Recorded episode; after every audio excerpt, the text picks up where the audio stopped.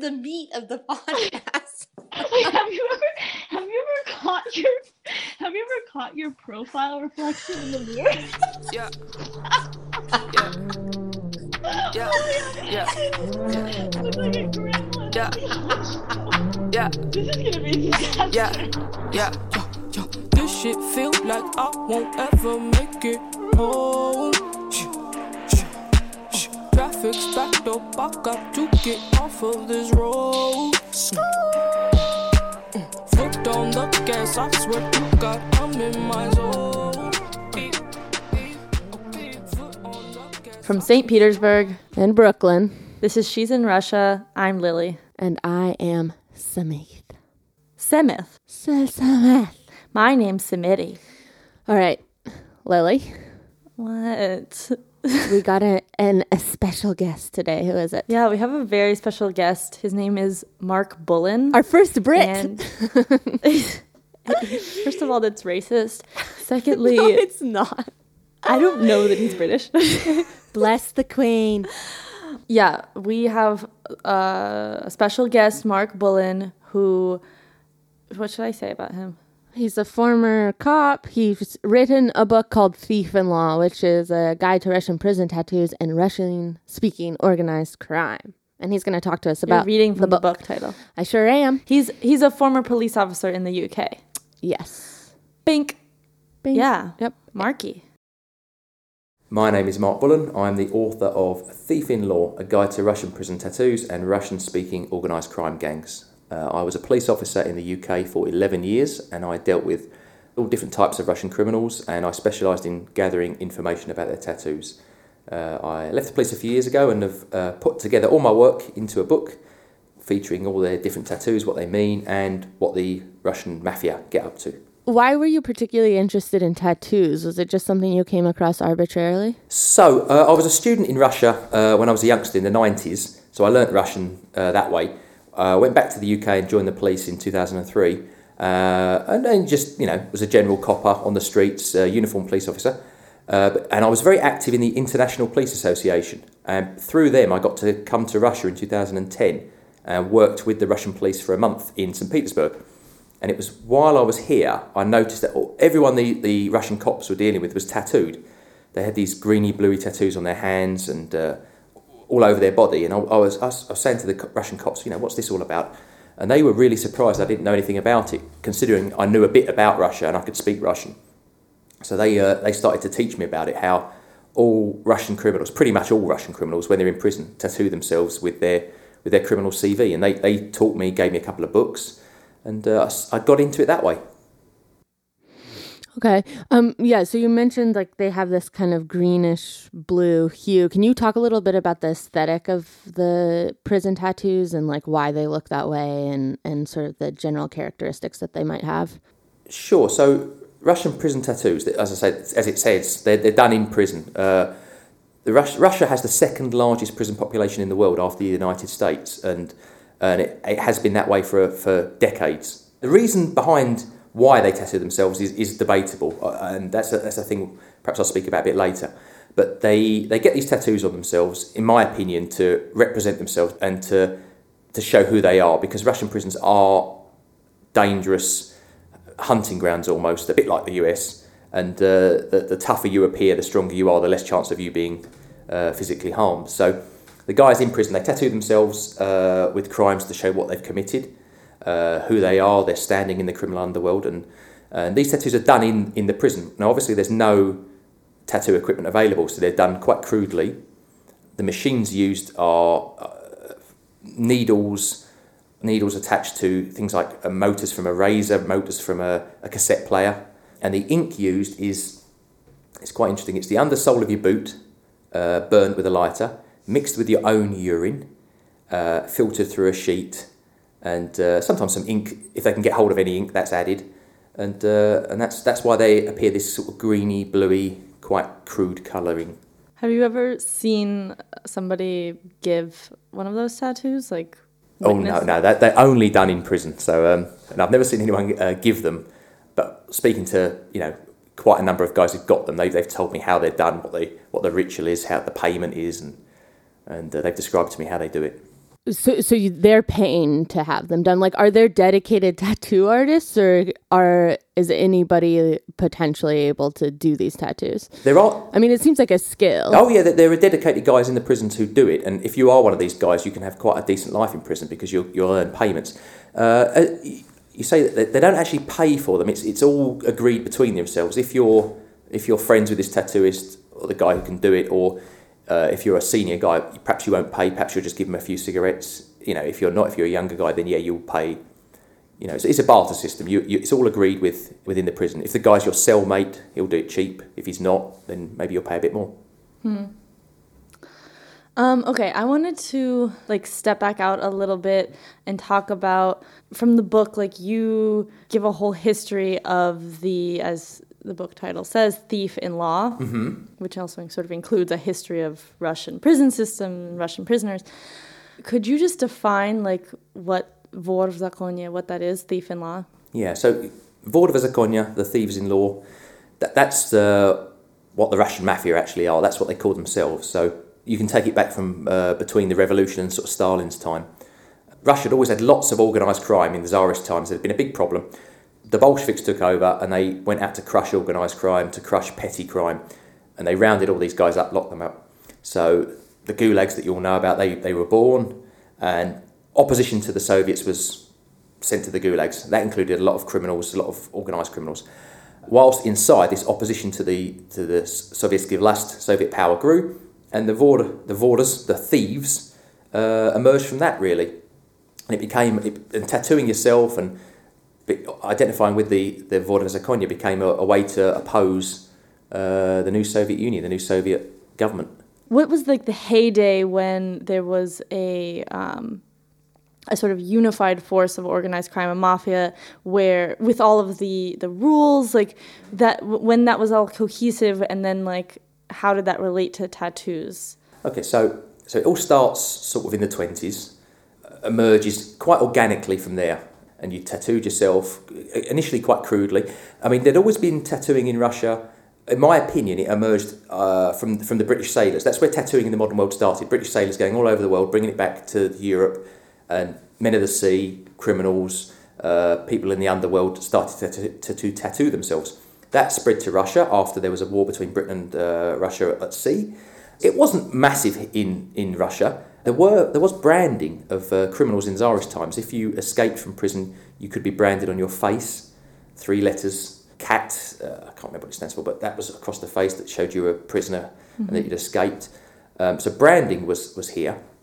But as I say, starting in the twenties, sort of grew to show that you were anti-Soviet, to show that you were a, a real criminal, that you weren't bowing to the Soviets. Uh, but its real heyday started in the Second World War. So, Second World War starts, Germans invade, Russia hasn't got enough manpower. Stalin issues a decree that uh, you can be released from jail if you go and fight in the Red Army. In the meantime, before they'd done that, the, the, the VOR, the, the Russian mafia, these guys back then, had written a list of um, like laws that they live by called the understandings. Um, and I can explain those to you. Yeah, yeah. Go ahead. Yeah, so I won't read them all, but Wait, so, so let me just clarify. Yeah. The understandings, this like sort of Ten Commandments, but not ten. It's something that was put together before or after the war. before. Okay, okay. Yeah, that's, that's a great way of saying it, actually, the Ten Commandments. Um, so the book is based on a, a training package I wrote for the British police after I worked in Russia. And I used to uh, tell them like, the understandings. And when I'd tell them about the first one, all the cops would nod their heads. Uh, because the first one is a thief, a Russian criminal, must show no emotion.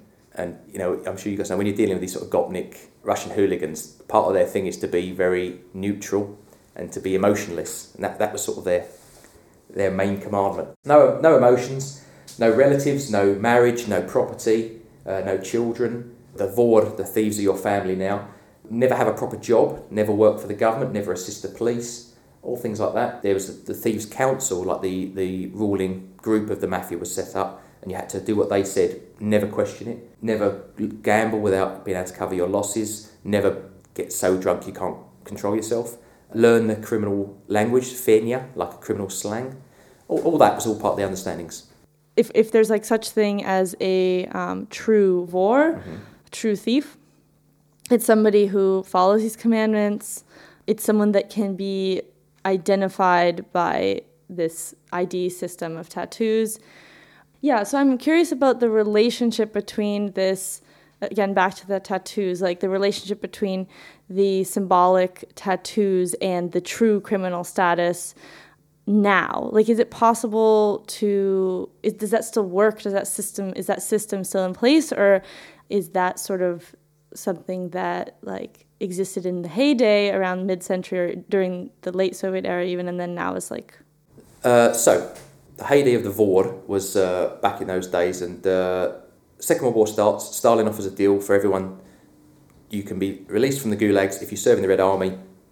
Uh, your sentence will be cut, not com- not completely stopped, but your sentence will be cut. Half the guys went in the gulags, and at this time there's about two million men in the gulags, so about a million went, a million stayed. The ones who stayed then ramped it up and started to really cover themselves in tattoos. They started to really enforce the understandings, and they, they viewed that the guys who went to war were traitors and that they'd broken the understandings. One of them, which is never have a job, never work for the government, never associate with the government. War ends.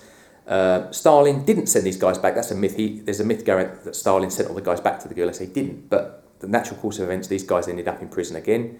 And a thing called the Bitch Wars started that lasted right up until the 1970s, where the former soldiers were fighting with the, the real Vor. And that's when this massive tattooing thing started. Back then, the common tattoos that you get, there are lots now, and I'll, I'll tell you about them, but the ones back then, similar to what you get now, similar to sailor tattoos, daggers to show that you'd stab someone, uh, skulls to show that you committed a murder, uh, and all those exist now. The, the big Vor tattoo is the stars on the shoulders. A bit like in the, in the Sicilian mafia that we're familiar with. If, you got, if you're a don, if you're a mafia don, you might get an eight point star on your uh, underneath your shoulder blades, and that shows that you're, you're high up.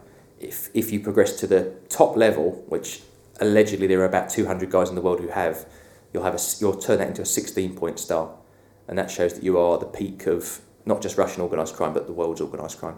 Um, they also get these tattoos on their knees, which which I have come across in my, in my police career. Met a few guys who had the never 16, but a few eight point stars. And and for the most part, has that to modern day stayed um, like authentic, or I assume that in a lot of ways, this kind of Russian tattoo aesthetic has been co opted by pop culture. Yeah, um, so you can tell. I, I've got uh, one example in the book and one example I do in my talk of a, a, of a faker, a guy who's got the Russian criminal tattoos, but he, he was far too young to have the ones he should have, he, the ones he had on his body, and that they were done professionally. So you can tell the difference between prison ones and real ones. The guys in there's a big thing now with uh, in Russian youth custody, the young teenage boys in prison tattoo themselves, cover themselves in these war tattoos that obviously they haven't earned, that they don't deserve. And sort of by the 90s, the understandings and the, the, the strict rules that governed it really went out the window. Hmm. You know, the, these young guys sort of idolised these older thieves, copying them. And in the past, they'd have been punished severely for that. But now it's sort of, well, you know, what can we do? Can you could you pick like maybe uh, two other tattoos that maybe you particularly like or mean a very specific thing and just talk about those? Yeah, well, I can. I'll, uh, I'll give you some examples of. Um, first time I ever encountered it in the UK. This was one of the best times. Uh, got a call. Russian speaker. He'd covered himself in petrol. Was holding a lighter. and Was going to set himself on fire. So I get down there. The guy couldn't speak any English. Start talking to him. Talk him down from torching himself. Take him away. And obviously change his clothes because he's covered in petrol. See his body and he's covered in these Russian prison tattoos and chatting away to him in Russian saying, you know, oh, what, does that one mean? What does that one mean? So he had, one of them he had was a, a cat, a smiley cat's face with keys underneath. And he tells me that means I'm a burglar. You know, and I, he starts telling me about his uh, burgling career back in uh, Latvia. so, oh, you know, that's quite interesting. And then he, he showed me around his neck, he's got barbed wire with spikes. And he says that was for a life sentence. Uh, each spike is a year that I served.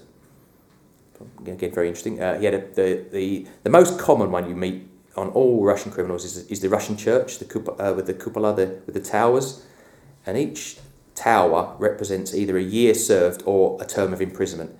So you can count the terms, and if they've got a cross on top of the tower, that means they served the full term. Basically, you can look at these guys and you can read what tattoos they've got, and you can say, you know, he's done this crime, he's served here, he's been in prison this many years. So it's you know it's really useful for, for cops as well as guys in prison. Yeah, I'm I'm curious about that kind of iconography. You mentioned that this image of the church is used to indicate like certain sentences that people have served. Can you talk a little bit more about that? Like what is the relationship between Russian speaking organized crime and the Orthodox Church? Yeah, so this is, I'm, I'm very excited to talk about this. Um, Because uh, anyone who uh, knows about Russia knows that the Russian church, they're a very political, they, they, they've, they've got no qualms in uh, sticking their oar in politically. They're very much involved in the state now, and they uh, were even more so back before the revolution. You know, they, they were an arm of the Tsar, in my opinion. They were very repressive to Russian society. They were very much against any sort of progress. So anyone with any sort of uh, understanding of them will see why Lenin wanted to round them up and close them all down, basically. So, as I say, the Bolsheviks are the ones who locked up all the criminals after the revolution, and the church were a big opposition to the Bolsheviks. So the criminals sort of adopted Russian iconography. Uh, the church, as I say, is, is one of the most common ones. Jesus and Mary is a very common one you see. That means I was born in prison or born into a criminal lifestyle. Um, and Jesus has been adopted as the king of thieves by, by uh, by the criminals. So it's Okay. um, you get you. I've never encountered a Russian criminal who hasn't got some sort of religious iconography tattooed on him.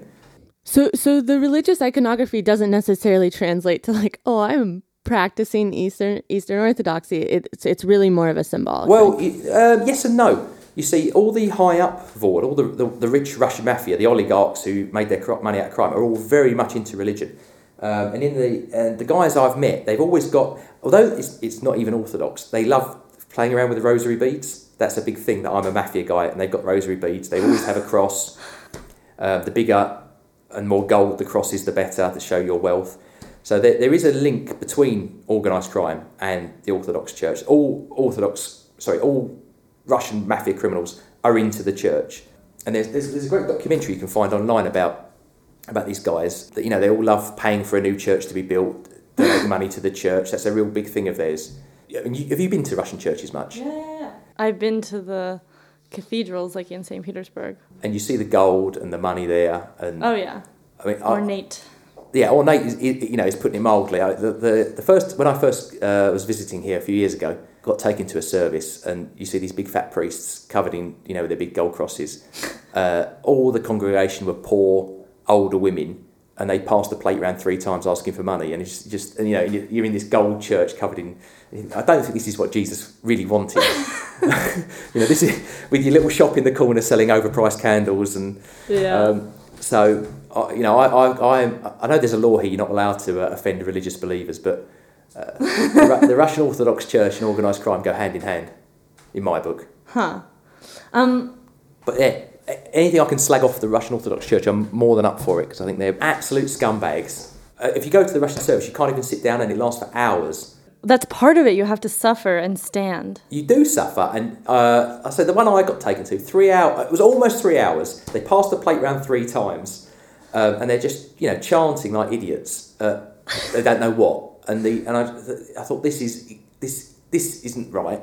It's funny how like the story of the origin of the church is that what was it Vladimir the Tsar back in the like first whatever 900 or something was like searching for religions for Russia and like looked at all you know took took a look at all the different world religions and was like I like I like the Eastern Orthodox or actually I guess it was like sort of the Ottoman Greek Orthodox Greek Orthodox Church because it's like the most ornate and the most like elaborate and the most. She's like, this is a, I like the way this looks. That- well, That's not gold. One of the reasons I'm into Russia was I had a history teacher at school who was obsessed with Russia, and he'd go on about it all the time. And I, he, was, he was a brilliant teacher, he was very charismatic, and he said that the reason they're Orthodox is that yeah, Vladimir went to some, he went searching for the religion that he was going to choose for Russia, and uh, he went to the, the Greeks or whoever, and they said, well, this is our religion. They presented it to him and said, and you can be the boss of it, you can be in charge, and so he said, oh, right, I'll have that one then.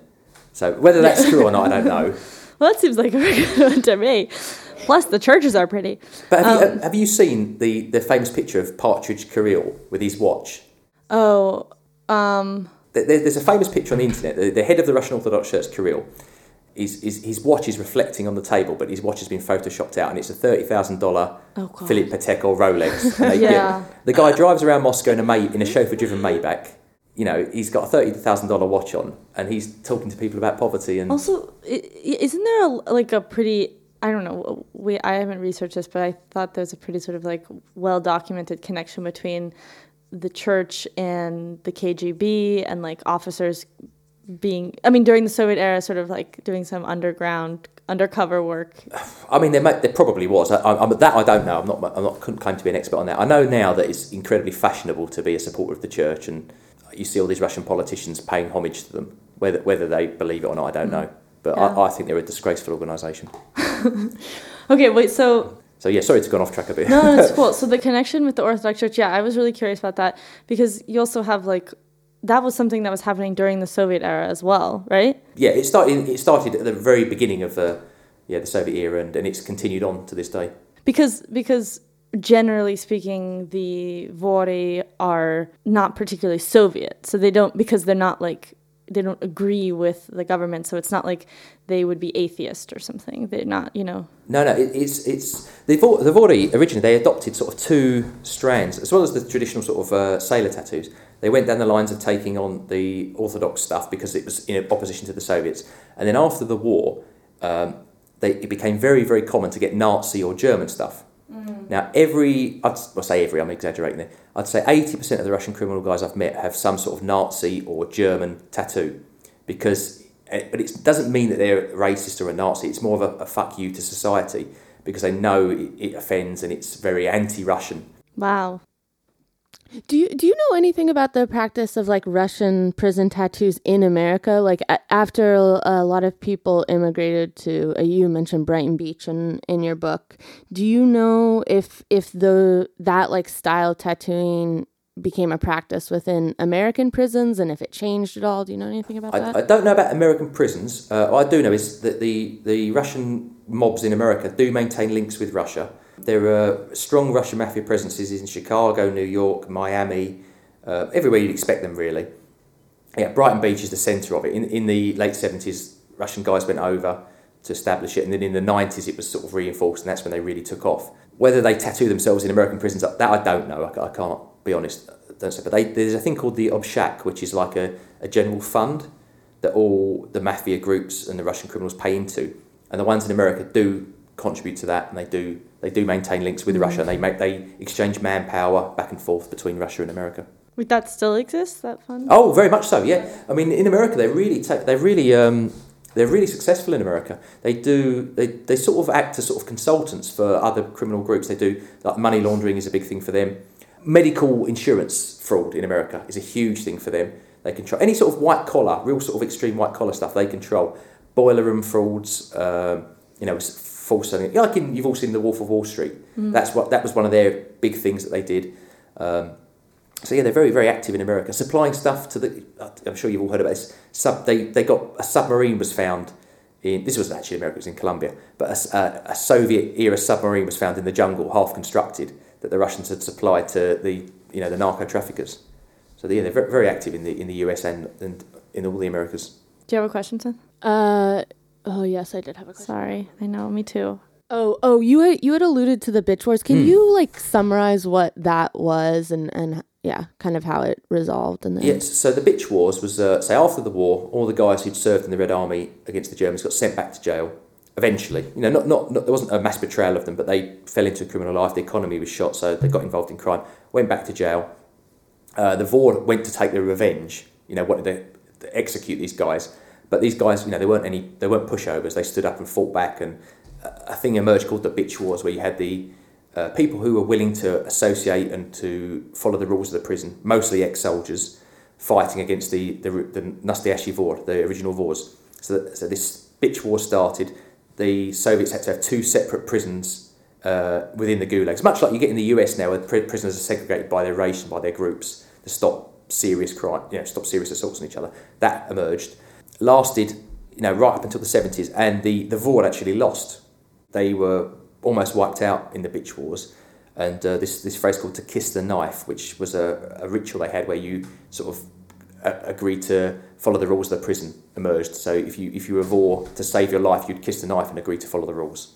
So right up until the 70s, the Vor were almost done for. and and it's from but it's from the the like prison wars from which the Russian mafia emerged, or was it a combination of them and the people that had re- had served in the Red Army? You're asking Smith if the Russian mafia itself emerged sort of like after that. Yeah, well, what happened was so so the Russian mafia was almost wiped out, almost wiped out, almost gone. And Khrushchev said uh, uh, soon he'll present the last criminal to to the Soviet people. It was you know the Soviet sorry the Soviets were doing so well against uh, organised crime. Then you had the stagnation under Brezhnev, where the economy went downhill, and you started to get this corruption uh, within the Soviet economy. The black market emerged, and that's when the Russian mafia sort of re-emerged in its new form with these uh, very intelligent guys trading, uh, acting as go-betweens between ordinary people and the government, and and it sort of re-emerged then, and then the nineties happened, country fell to pieces, and that's when the it exploded. Really, it was a perfect combination of things to to reignite the Russian mafia.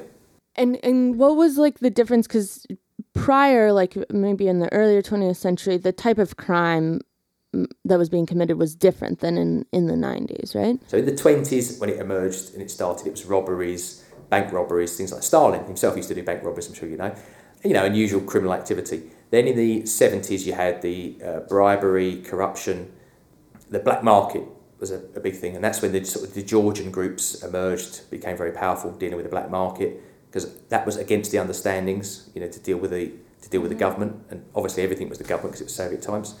So you had this black marketeering right up uh, the eighties. Gorbachev instigates these laws. The biggest mistake you can make, he makes, um, like you had in America in the Chicago. What's it, uh, what's the word? prohibition. Prohibition. So Gorbachev introduced the dry laws, not quite prohibition, but you can only buy two bottles of vodka a month. Um, so that that created this huge prohibition type bonanza for organised crime.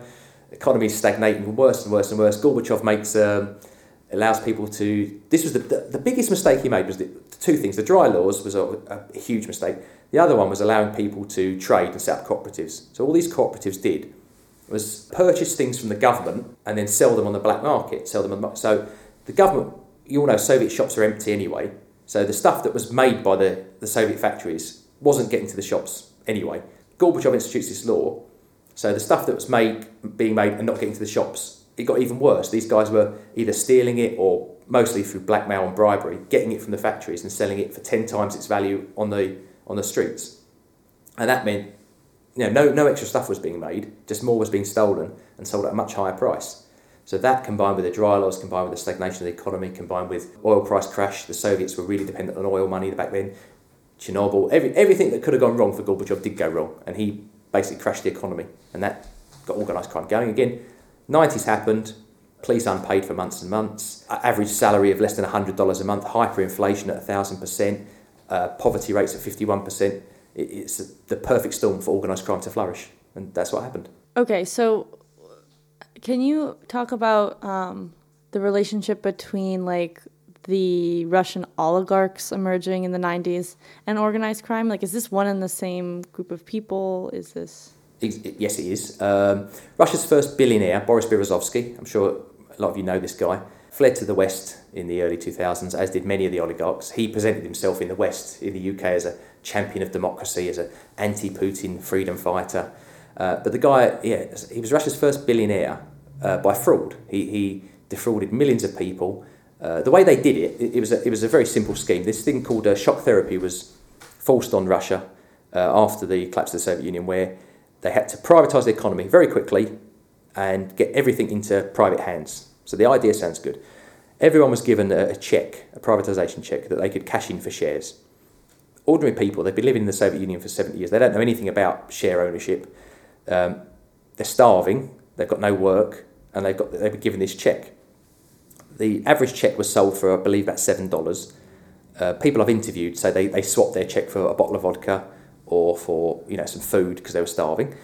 And guys like Berezovsky swept up these checks. Now, a number of people were smart enough not to hold on to them and they invested them in these schemes that were set up all around the country. The most famous one was called AAA, where people could invest their, their, their check and it would be put into a fund. Every single one of those investment funds went bankrupt, every single one.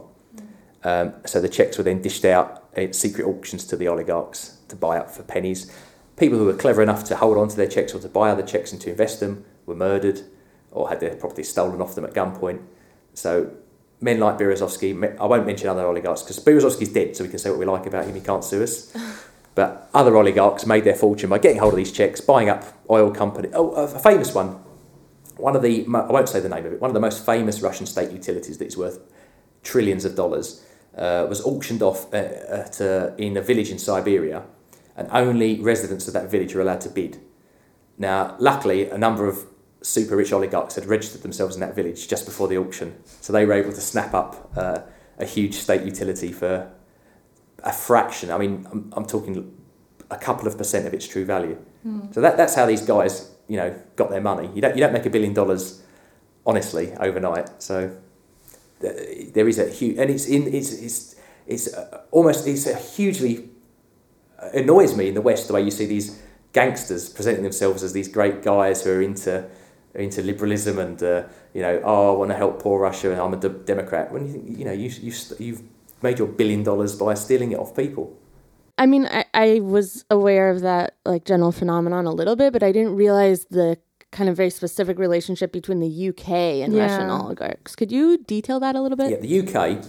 So uh, this isn't just this is this is fact. I mean, Forbes magazine said the UK is is home to a money laundering network, you know, like the Cayman Islands. London channels money in. Now, uh, the UK is they've chosen London specifically London as a place to run to, because uh, as, as a UK police, I can tell you we've never extradited a single Russian criminal, not one. So if you're if you're a Russian bad guy, you can go to the UK. You're safe. Uh, there's a thing in the UK called the UK Investment Visa Scheme where we will give you a visa slash passport, almost no questions asked. The only question is how much money have you got? Uh, if you've got, I, right, I- think it's still the same as this. If you got, if you invest two million pounds, if you invest two million pounds in the UK, uh, not in things like properties, but other things in shares or government bonds specifically, you can have a visa, no questions asked. Uh, after five years of having that visa, you're given a British passport. And having a British passport, then you, you definitely won't be extradited to Russia. If you invest £10 million uh, in two years, you can have the British passport in two years. So this was the, the chosen thing for the Russian guys to do. Fly, uh, flee to the UK, present yourself as a Democrat, you get, you get your passport, you're, you will not be extradited. London's very, you know, it's convenient for, for working. You, you know, you can be in New York within, is it five hour flight to New York from London? You can be in mm-hmm. Moscow in three and a half hours. You can do business all around the world. You're right in the middle. The Russians love British education system. They love British culture. It, it became the destination choice for all the Russian oligarchs fleeing fleeing in the 2000s to go to. Is there a known living mafia head right now from the Russian speaking world? Uh, yeah, yeah. There's a few, there's a few. Um, I think I feel yeah. Can you? So, so the Russian Russian mafia is not a huge one group organisation. It's many sort of separate groups linked together.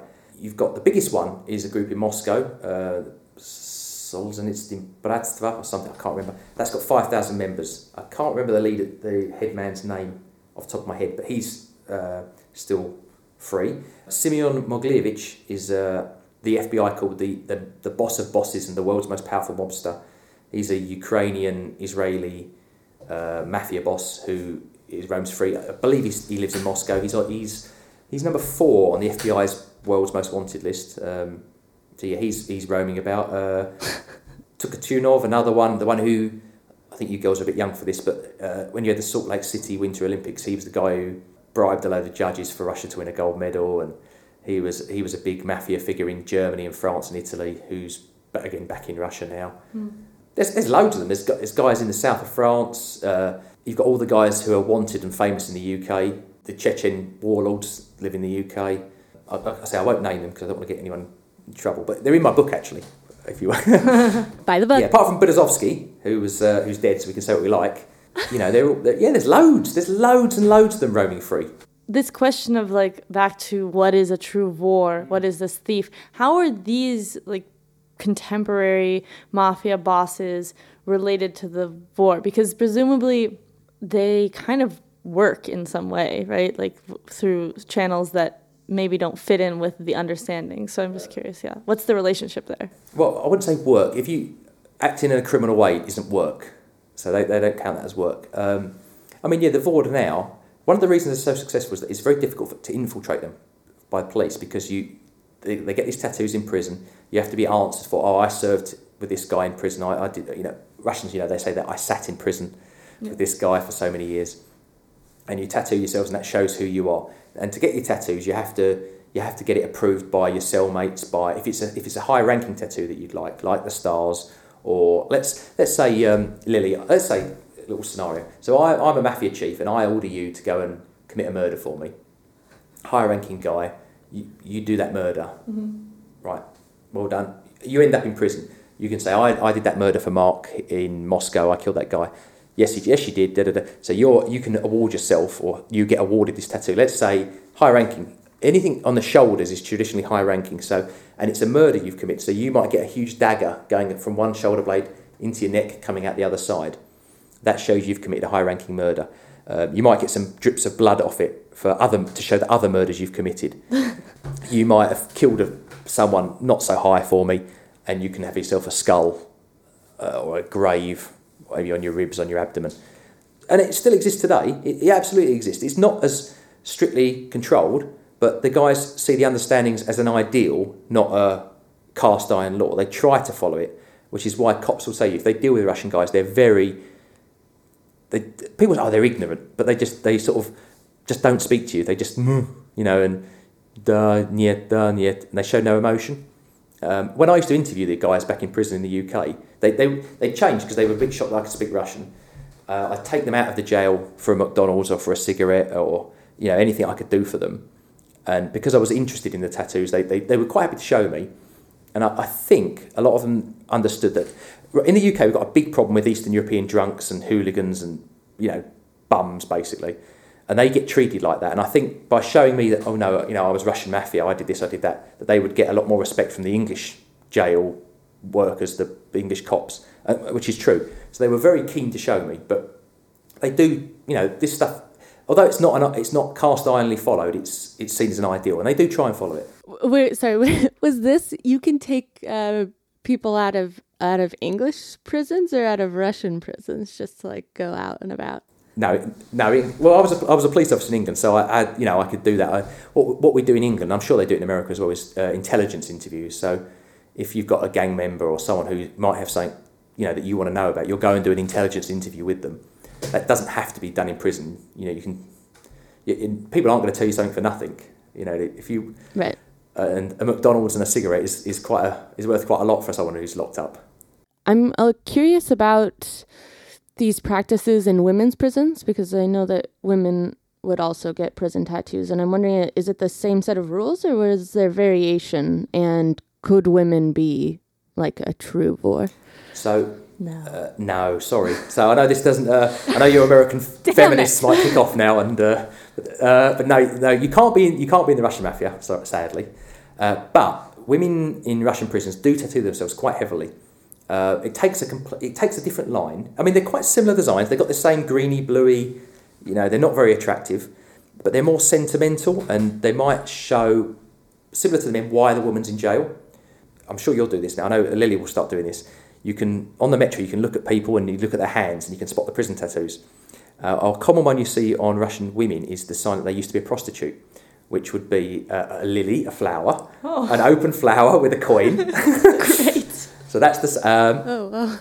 On their hand? no, not on the hand. On the women, it's normally around the hips, the groin, around the sexual areas. Hard to see on the metro, but uh, but you might get a swan, which uh, is a sign of lost virginity. Uh, that could be on the hands. Um, you you get uh, a lot of uh, yeah, sort of open flat. Uh, a violin shows uh, a lesbian. Um, uh, I think a, an apple with a bite out of it shows lost virginity as well. There's lots of lots of they're more sexual and sentimental is the way I describe it in the book. You get lots of like names of children, names of lost lovers against the man who's the reason they're inside. But you also, this is the interesting thing about the women, you get the, the most horrific punishment tattoos are done by the, uh, by the women prisoners on each other. And I've not seen this, I've only heard about it. A Russian cop told me that the worst he's seen was, I know I can be a bit crude on your show, uh, was a, an erect penis going into a woman's mouth tattooed on her face. And that was because she'd killed her own children. oh, it's fucked. oh, that's rough. That's rough, but that's also I when I read that in the book, I was just like it kind of struck me as like, I mean, it's it's interesting that that's the choice for what is that called f- when you, when you kill your own children? Is there like a Mattress? No, it's killing your mother matricide, isn't it? Matricide. Yeah, whatever. Something Uh, side. Dirty side. Dirty side. Just Russianize it. Yeah, it's well because it's women using male sexual violence against other yeah, that's super. I mean, punish it's male symbolic male sexual violence for killing for like something that is sort of like this, you know, perceived as like this horrifically unnatural thing, or just like there's a lot going on there symbolically, and it's interesting that that's the choice of punishment. It's horrible, but yeah. It is horrible. I'm curious kind of about your methodology for collecting photos and interviewing people for the book. Mm-hmm. Like, uh, can you can you just talk about that? Like your experience of going into prisons and talking to people and stuff. So, so when I was a cop, it was easy. Any sort of Russian speaker got arrested, I would, uh, in my sort of North London area, I would get called and I'd go and do an intel interview with them, and I say, "Can I take your photograph? Can I?" You know, quite friendly. And uh, all but once, they always said yes. You know, you can you can take my photos, no problem. They were they were quite into it actually. They liked doing it with me. Since I've left the police, uh, I try and sort of I come to Russia quite frequently, and uh, I've got some police friends here. They put me in touch with people who then put me in touch with other people. I haven't done this yet, but I'll, I intend to put an advert in a, uh, a local newspaper next time I come. Because Russia's got such a huge prison population after second after the United States. That goes for women as well. It's got the second highest women's prison population. It's quite easy to find guys who've either served, you know, a long. Last guy I met here. So now I'm in St Petersburg now doing some research and spoke with two guys last week. One of them had done six years, so not so long, and he had sort of four or five prison tattoos, and the other guy had done 21 years, and he was he was a bur- he was a prolific burglar, and so uh, I, you know spoke with him, found him through a connection, did me interview, took my photos. He put me onto another guy who then gives me other, and you know things like that. So it's just sort of word of mouth, police friends, guys I meet. Yeah, and, and the ones from the book are all are either my prison photos, the ones that I took from guys I met, or I have a friend in Moscow who me and him used to swap photos. It was his job in the Russian police to gather intel, and so he, you know he taught me a lot about it. He's Russian police. yeah, he's a Russian police officer. And, uh, there's two of them who work in Moscow full time, getting intel about these tattoos, what they mean, who's wearing what. Because you can say you can look at a guy and you can you can read his his criminal resume by his body. Mark, do you wanna do you wanna plug the book? Tell people where they can buy it. Yeah, I've got my, my little wrap up at the end. Uh, so the book uh, Thief in Law by me, Mark Bullen, is available to order now from Amazon. That's American Amazon, UK Amazon, German Amazon, or you can order it direct from the publishers. That's Schiffer Books in Pennsylvania. Um, or you can go to my website, markgbullen.com. And I'm also doing a little tour of my the police training package I wrote. Uh, I haven't had the chance to say this in anything, but uh, after I worked with the Russians, I wrote a police training package that became very successful. I used to do it in Scotland Yard every three months, and I ended up getting flown to America uh, to do it to the FBI, DEA, and regular police in Seattle. So the, that, that, that I've turned that into a little tour, and I'm in the UK in September in London, Bristol, Manchester, Leighton Buzzard, and uh, Cologne in Germany. That's all details on my website, markgbullen.com, and uh, I'm also on Twitter at markgbullen. That's my little plug. Okay, perfect. Great, yeah. Yeah,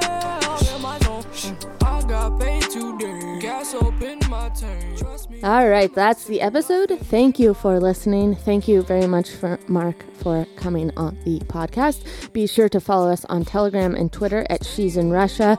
Subscribe to our monthly image-based newsletter at she'sinrussia.com. Give us a call if you have any questions, plus one 347-292-7126, or leave us a message on Skype at She's in Russia, which I, admittedly I need to check. I haven't checked that in months. So if you left a message there, sorry.